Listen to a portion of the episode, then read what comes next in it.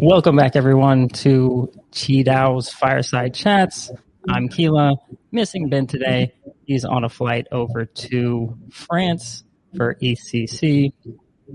Uh, we have a special guest from UMA Protocol, Chandler. Welcome. Hey, Keela. Great to be here. Happy to have you. Um, usually, we like to start these off with you telling everybody a little bit about yourself. Who is Chandler?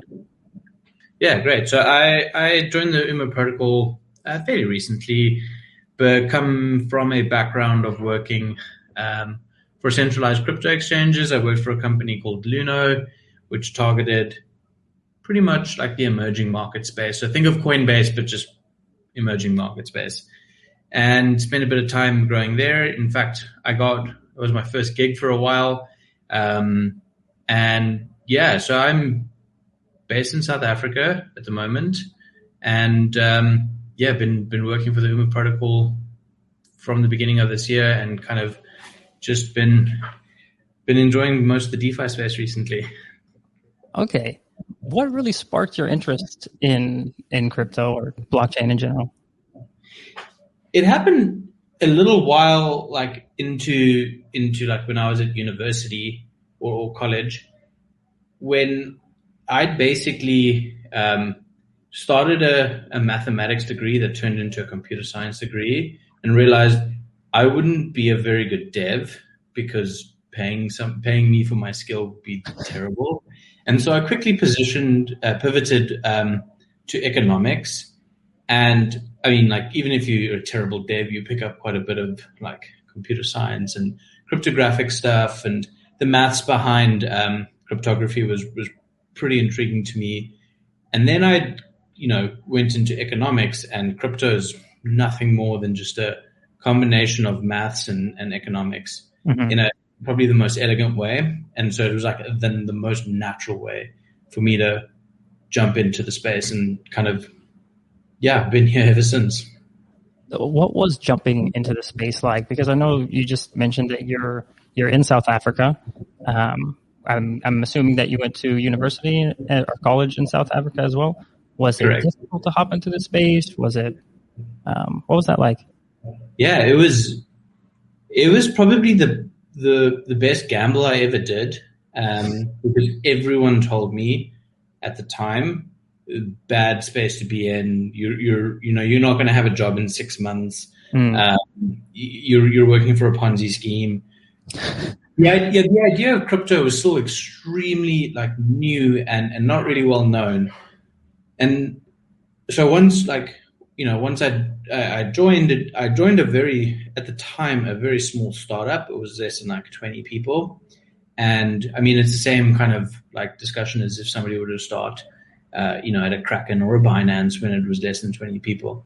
And if you look at how those companies scaled, it's it's like get, yeah, getting into the space versus where it ended up was like 10x or 100x more than anyone ever imagined. So mm-hmm. yeah, getting into the space was quite nerve wracking in the beginning, but I mean, I'm young. I can take risks. I can I can be a bit like loose and wild. And um, I think the favorite part about it, it annoyed every single person that I knew. So for, for, for like a side tangential point, I come from a family of like bankers and central bankers, right? Oh wow. Okay. Yeah. So like old school, like old school money um, yeah. from like yeah old school financier guys, and there's me trying to be a um, uh, like the the central bank of the future in a decentralized way, and it annoyed them, and that, I kind of took a little bit of pride in that. Okay, oh, I love that. I love that. So that made uh, you know family dinners really interesting. Yeah, okay. the future. Exactly. What what advice would you give somebody who may be a little hesitant to get into the space or they're they're a little worried? Like, is do you have any any nuggets of advice? Yeah, any new space that you, you that you jump into will have an enormous amount of noise.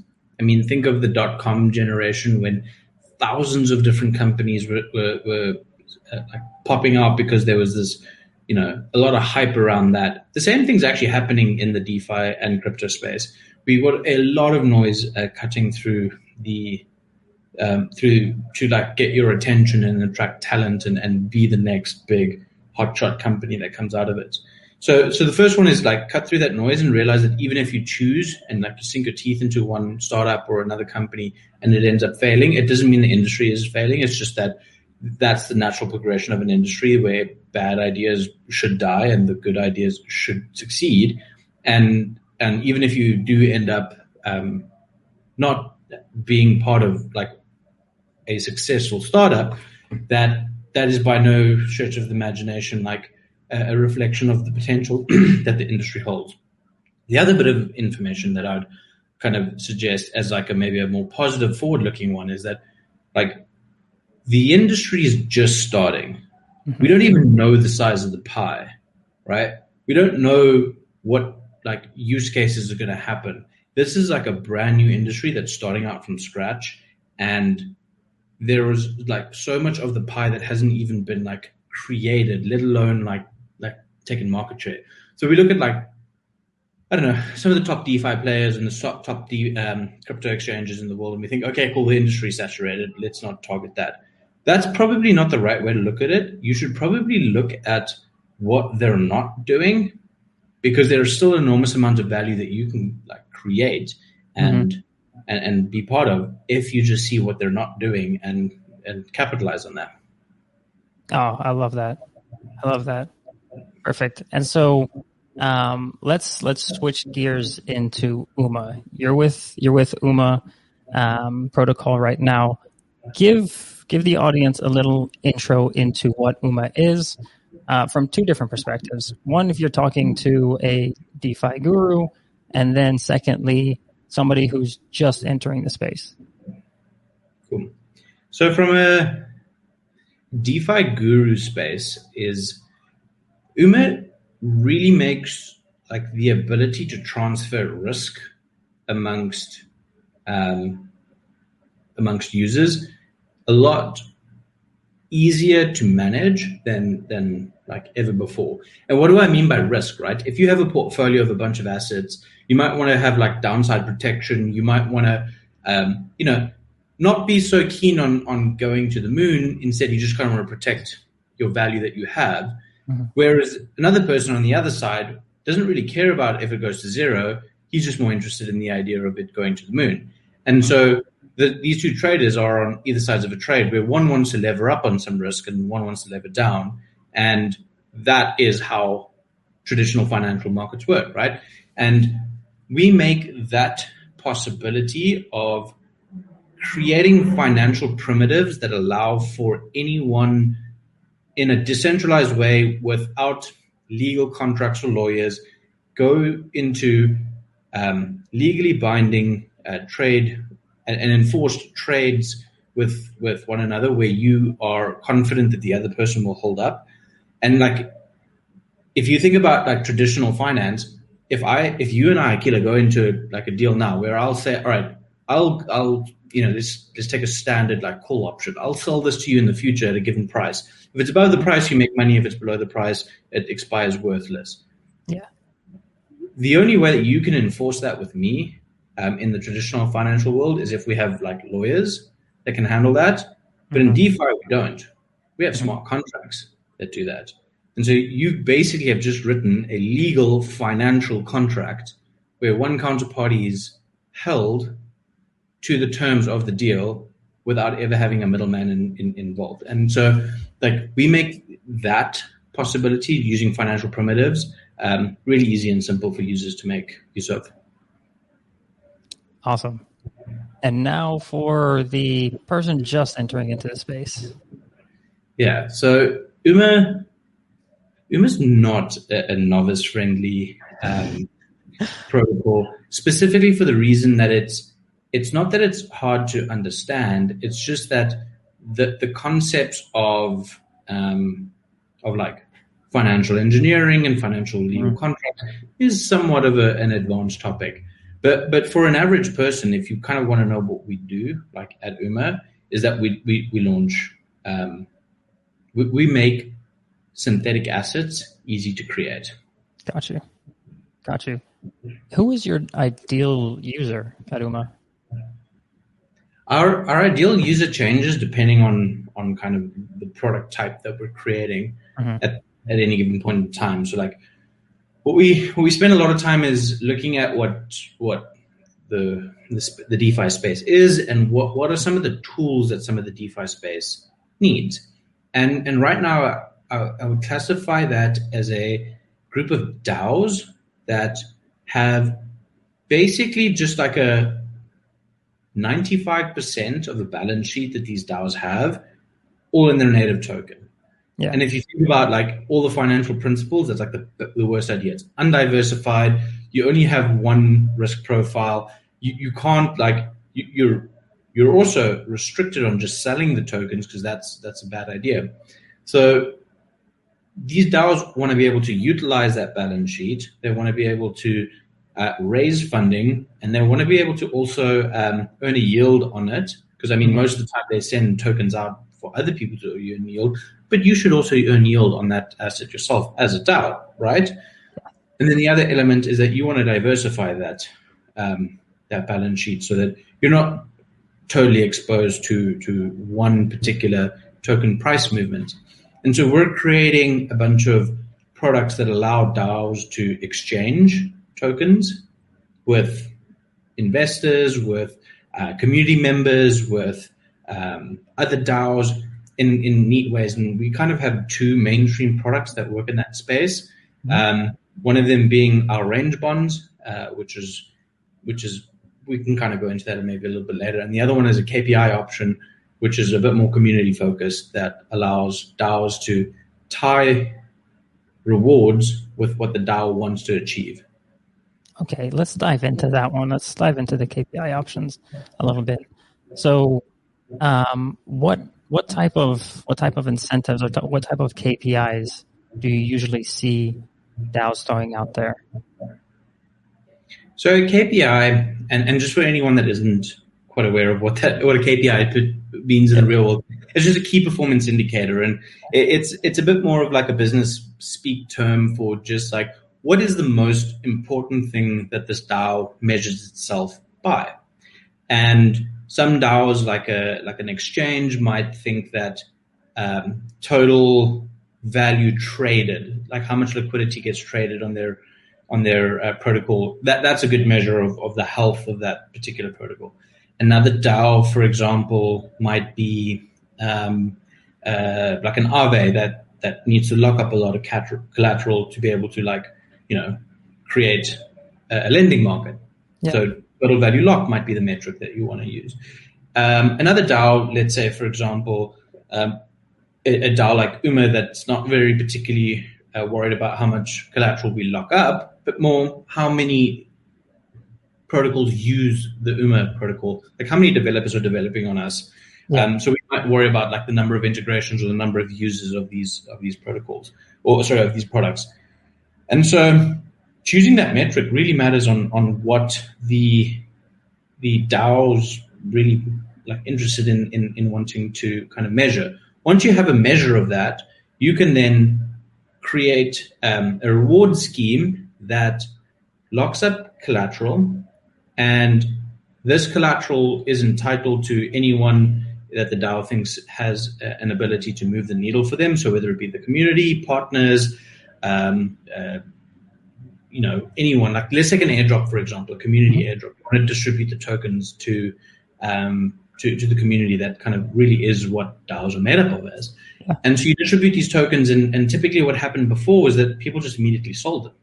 Mhm. But now with this KPI option, they're locked behind this KPI. That and so an important distinction that I should make is that these tokens will unlock in the future, and when they unlock in the future, they'll unlock more rewards if the DAO reaches that KPI at a higher level than it did if at a lower level.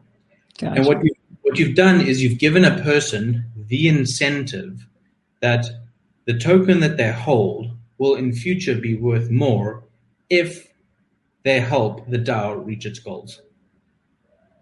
That's And so- beautiful. So this KPI option ends up being quite a, a powerful uh, alignment incentive for for teams to be able to work together in ways that um, that that's not as kind of perverse as just like airdrops and liquidity mining um, mm-hmm. programs have been, where it's like people just dump the token, and, and once you've earned once you've earned like you know your 200% APY, you you dump your tokens in that pool and you jump to the next one. Yeah, yeah. So you're really activating the community behind this behind this goal. Indeed.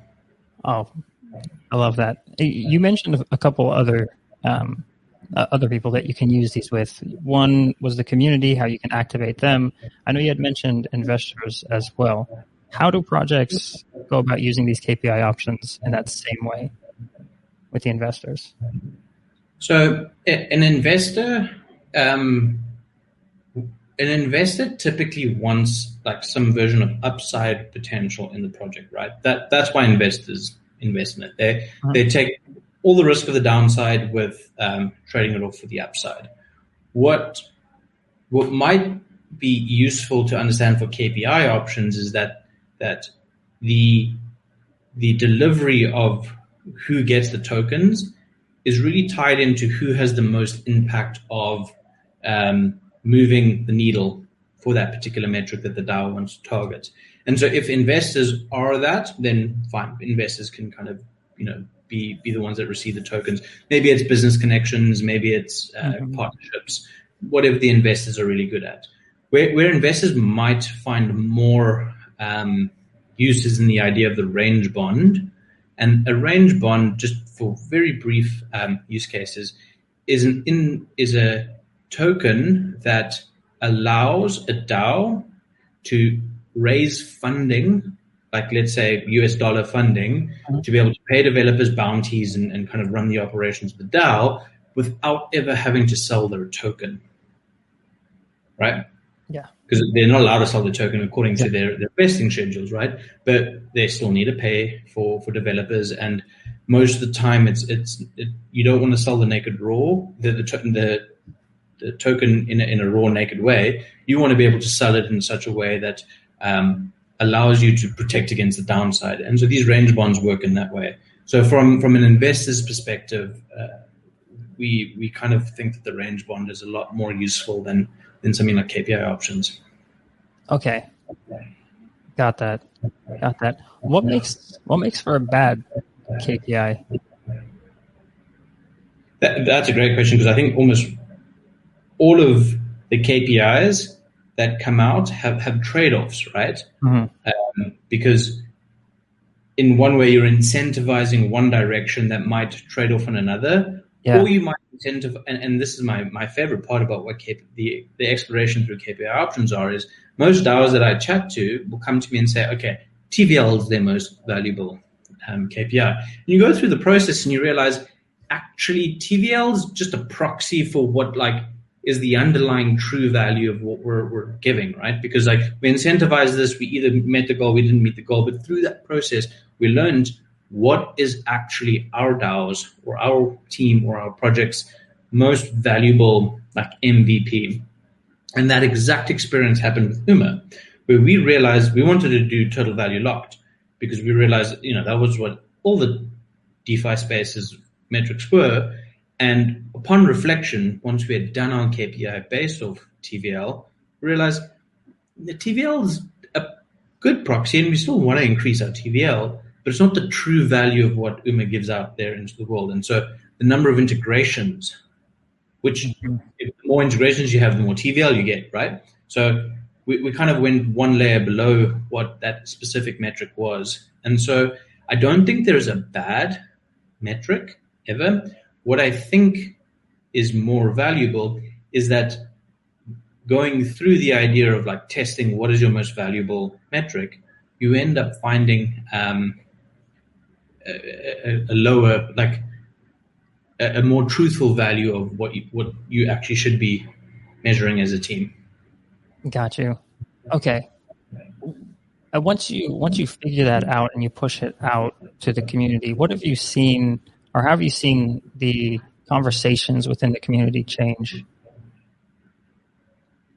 Um, I, will speak from like the UMA community perspective because that's the one I probably have the most um, thought on, and and I was like truly blown away by the amount of community engagement we got through this this uh, program. Right, mm-hmm. many of the community members realized they had um, aligned incentives with the um, Uma community team, and like upon their own, just like level of like interest to grow um, their value through these options, that they wanted to do projects and bounties with the Uma team that we were like we had never even thought of nor either had capacity to kind of take on. And they just did it themselves.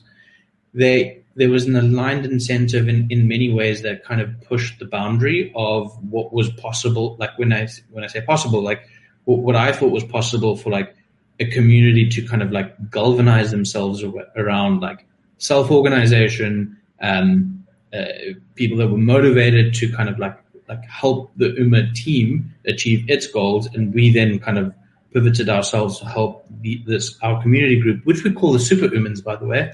Um, it's a cute name. Uh, yeah, um, and which we we help them achieve their goals that they want to do, and so we got out of that experience a community that I've I, I I'm just really proud to be a part of.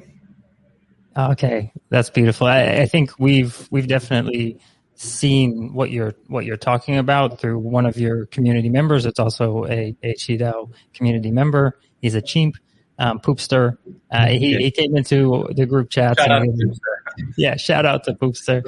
Uh, he came into our group chats and he was he was raving about what what those KPI options actually did for your community. So um, I, I, wasn't in your Discord, but if Poopster said, you know, it completely changed the way the conversations were, were happening, um, I, I, think that's fantastic.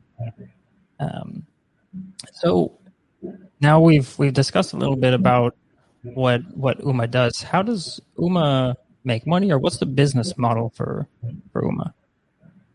So our our focus very clearly and like which won't change in the near future, is we really want to make sure that we build the infrastructure um, for for developers to be able to create legal financial contracts on the hmm. blockchain mm. or on Ethereum. And I say Ethereum now, but you know we're we're keen on scaling to to multiple chains. Like we're on Polygon at the moment. Uh, we're going to scale to Arbitrum, Optimism, basically every EVM compatible chain. We really want to target within the course of the next six to 12 months. And past that, you know, maybe even before that, one or two chains that aren't EVM compatible. But basically, Uma's infrastructure is decoupled in a way that we can scale everywhere. And we want to be that infrastructure layer where a person wants to launch a contract, they want to have it being be secured, they want it to have it legally binding. Legally binding in DeFi just means like the smart contract enforces the terms in a way that it's it's tamper resistant, right?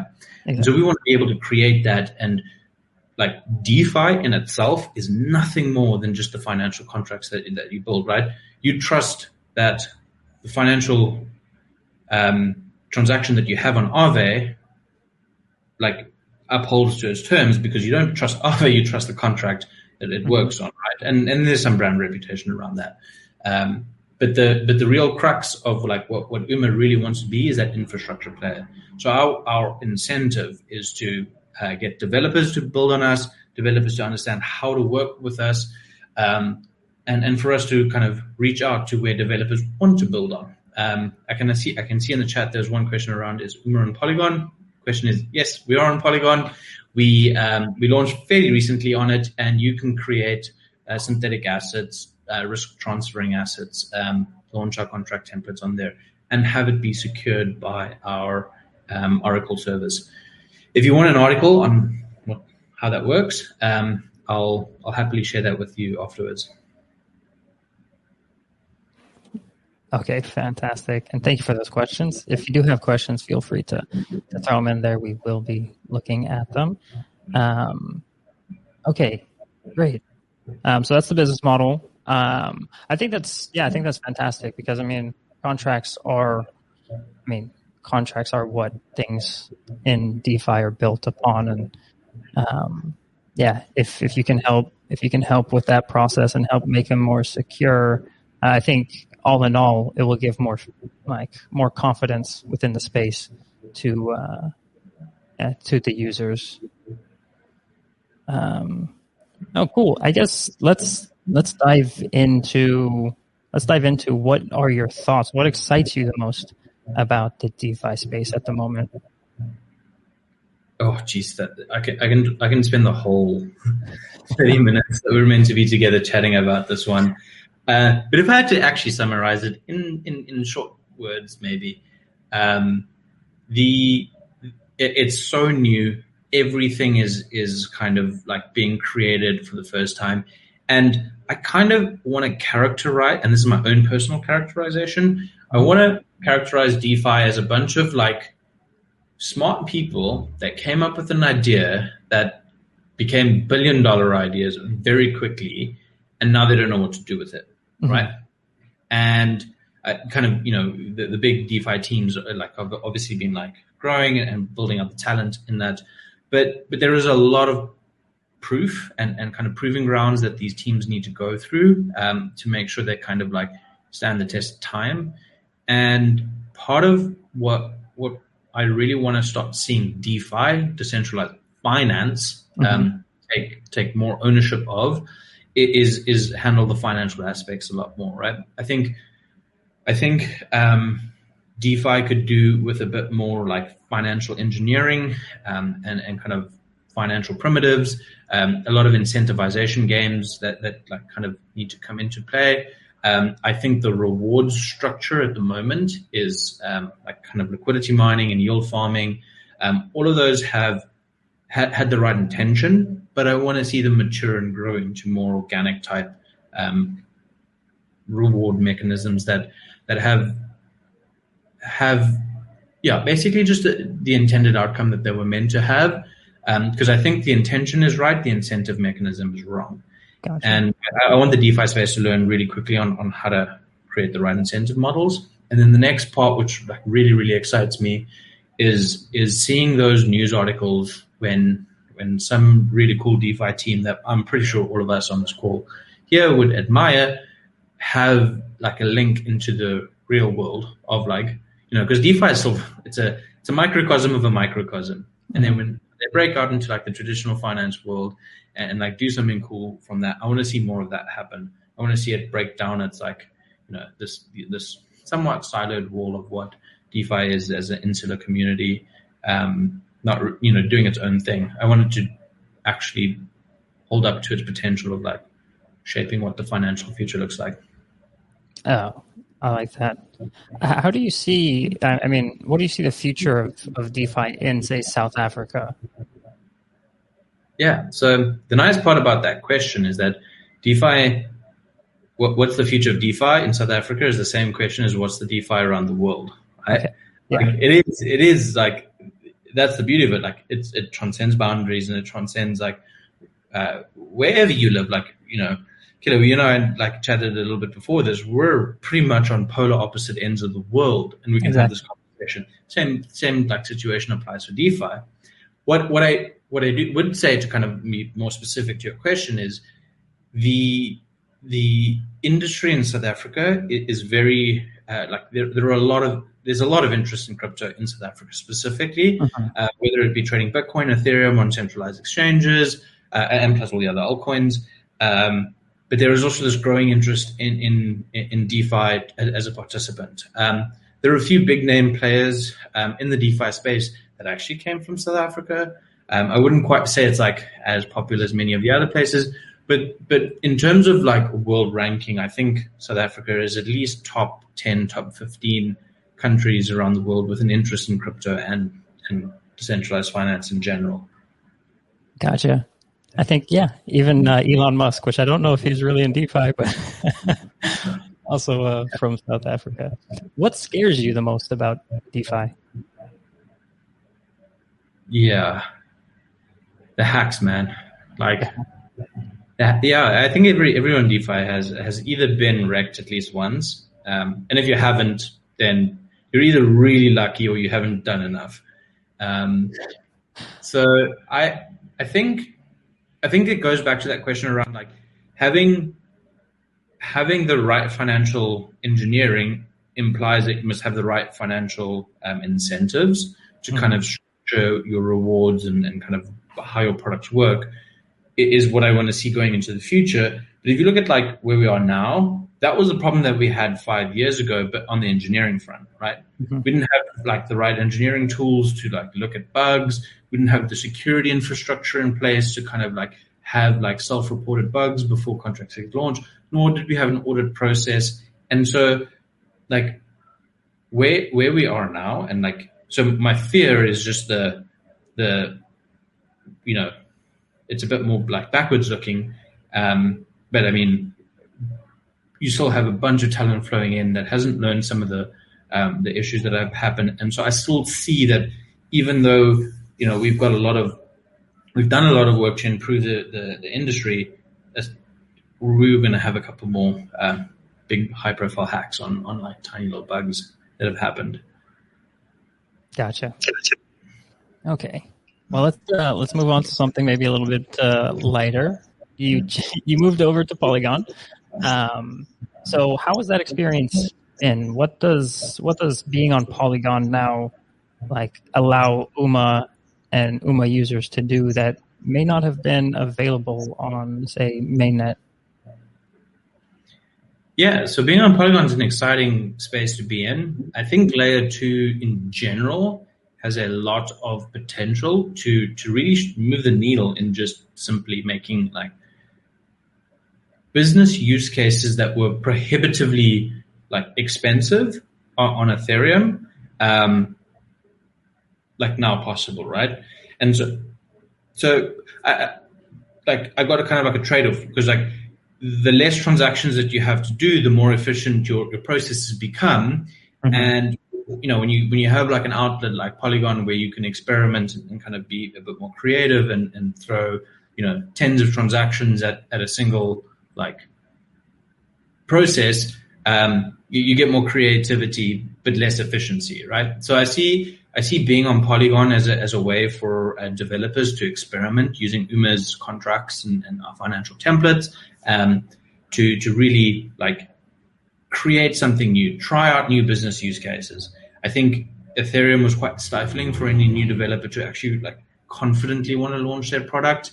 Um, and so being on Polygon Optimism and like our, our, the rest of our scaling roadmap, it, it allowed developers to push boundaries that we didn't think was possible, but also become more efficient, um, sorry, more um, creative at at figuring out ways that that people want to be able to kind of trade tokens, uh, maybe trade them in more structured ways or less structured ways. And so being on Polygon uh, basically allows that because even right now, even though gas prices are a fraction of what they were a couple of months ago, it it's still expensive. Mm-hmm.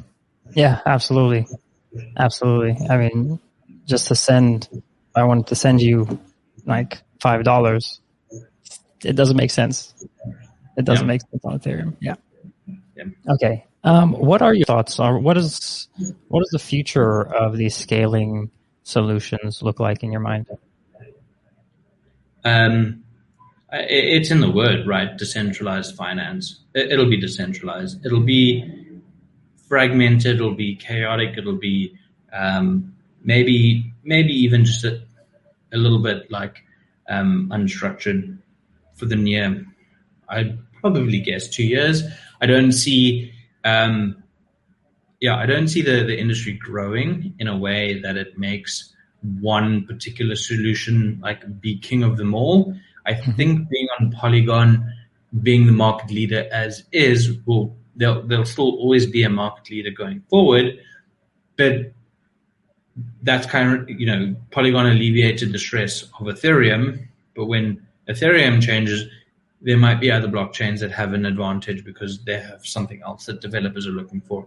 And, and kind of there, will be this competitive element where um, these scaling solutions will, will come up with useful and innovative use cases that developers would want to use. And that will actually push the industry in a much more um, uh, forward, like it'll be a, a, a, a forward moving energy because uh, competition is naturally good for consumers, it's naturally good for innovation, and it'll, it'll naturally allow way more experimentation on on kind of what it is that like reaching consensus in a decentralized way would mean. And so I see that like there is still a lot of innovation to happen, which I'm really excited about. Okay, yeah, it excites me as well. I mean, it's it's a beautiful space to be in and there's just so much left to to do. Um, have you been able to take a take a look at QiDao and what we've got going on? Yeah, so I yeah I, I kind of have, and you like it's not spoiled too much for for for all the users, but uh, you and I have been chatting around like how we can kind of work together between Uma and um, uh, QiDao.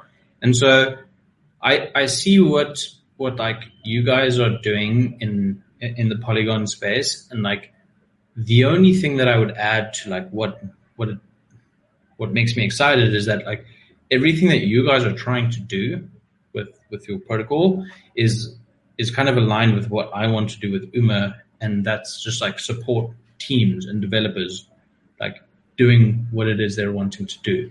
So yeah, I'm yeah, I'm keen to work with you guys. It's been fun so yeah. far. Same, same. Um, uh, what what do you think the like the role of stablecoins are in DeFi? Yeah.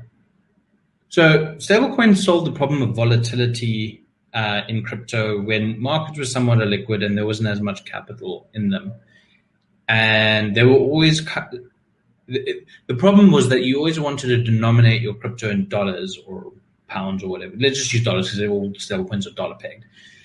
And and so the problem of having that stable source of of value was always terrible when you had to like sell it for like real dollars at a centralized exchange. So alleviating the need to like actually have dollars in a bank account instead you can have a representation of dollars like in a, in a MetaMask wallet was like hugely valuable for any DeFi native person to want to be able to um, take a speculative guess or like go long or short um, on a particular asset and and like if dollars was their base value and you sold a token, you were going short the value of the token basically and going long on, on the dollar relative to that.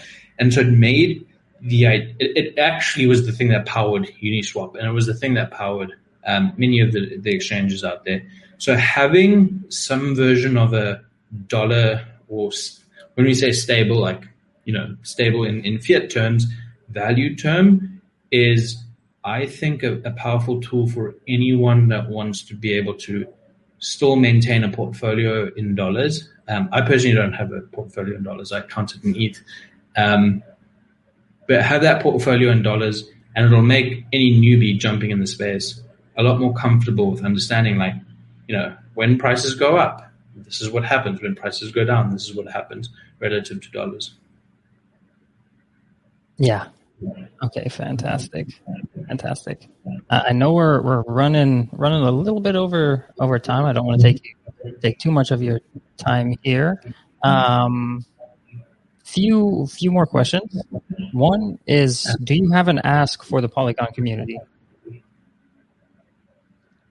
Yeah if anyone in the Polygon community is has an idea for uh, creating synthetic assets, um, and synthetic assets is just a way of like transferring risk over time. Um, forward rate agreements, call options, swaps, whatever, whatever financial primitive that you want to use.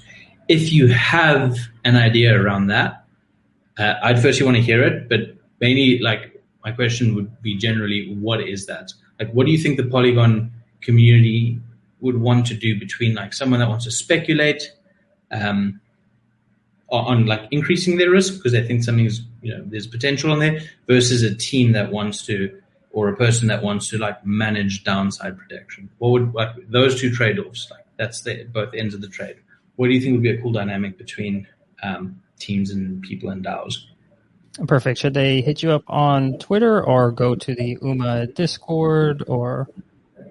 Hit me up on Twitter and I'll gladly point you in, in the direction for uh, where we can have a more one-on-one conversation. Um, hitting me up on Twitter might get you to go to our Discord as well. Uh, so it's the UMA Project Discord. Um, we are also UMA Protocol on Twitter in itself, and those would probably be the most um, useful ways to get in touch with us.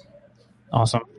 Uh, is there anything else that you'd like to share with uh, the community about yourself, UMA, any anything? Yeah.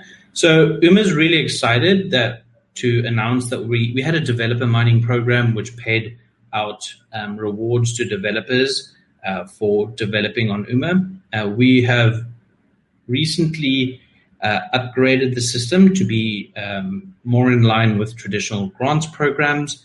And so, if you are a team that is developing on Polygon that wants to take advantage of our grants program um, and, and kind of a few ideas sparked up in, in the specific conversation, uh, reach out to me. I'd be very interested in, in chatting to you about your idea, and and there, there might be even a potential of, of having a grant um, to kind of help support the development team around that. Awesome, I love that. Y- y'all are all about community. Um, in, yeah. Community is everything in, in DeFi. It really is. It really is. It's, um, I, and I think the thing is that most people in other industries don't like they're they're always wowed when they see the amount of you know activations that the community actually uh, has in these DeFi spaces. It's it's not something that's replicated all over the place. You have it in gaming. You have like strong gaming communities and all that kind of stuff. Um, and then you know DeFi is is definitely one of those other ones. Um, who else would you like to see come on to a fireside chat? Yeah, so if if you haven't had him already, the legend that is the Polygon team uh, for DeFi is Hamza. Really big fan of him. Um, he he's an amazing person to like just see what he's cultivated so far within the DeFi space. Um, and I've always enjoyed his fireside chats or AMAs or just times I get to have um, his ear on a call. The other person that I'd be very excited to see is the um, Balancer team. They just launched on uh, Polygon now, uh, so I'd be excited to hear, you know, some of the the highlights and the lowlights around that experience. Sushi would be the same on the same level, and then I think what would be really cool um, and something that aligns a bit more with QiDao is have, find a like the next big up and coming project on Polygon that's native to Polygon, who mm-hmm. went like all in and, and, launched on Polygon, right? Like the UMA team is, or UMA protocol and many of the other protocols are coming to Polygon from Ethereum. So we were born in Ethereum and then like, you know, we're going multi-chain and that's all like lovely and well. Um, but I'd be interested in to know like one of the cool new teams that are coming up in Polygon um, and, and chose Polygon as like the chain that they're going to launch on. Awesome. I love it. Yeah. In terms of, in terms of balancer, um, I think we've got one coming up in August with Fernando, uh, coming up. So we'll, uh, we'll let you know about that. We'll send you the link. Um, and yes, other, other Polygon, Polygon projects. Uh, if you're listening, reach out to us. Um, and I think we have a few also coming up that are Polygon native. Um, but yeah, I really love chatting with you, Chandler. It was it was fantastic. Um, I look forward to seeing what we uh, what we come up with between uh, Uma and QiDao. Um, yeah, really appreciate it. Yeah, thank you so much for having me. It was an absolute pleasure being here. Awesome. Well, to the viewers, we'll see you next time. Thank you for watching. Bye bye.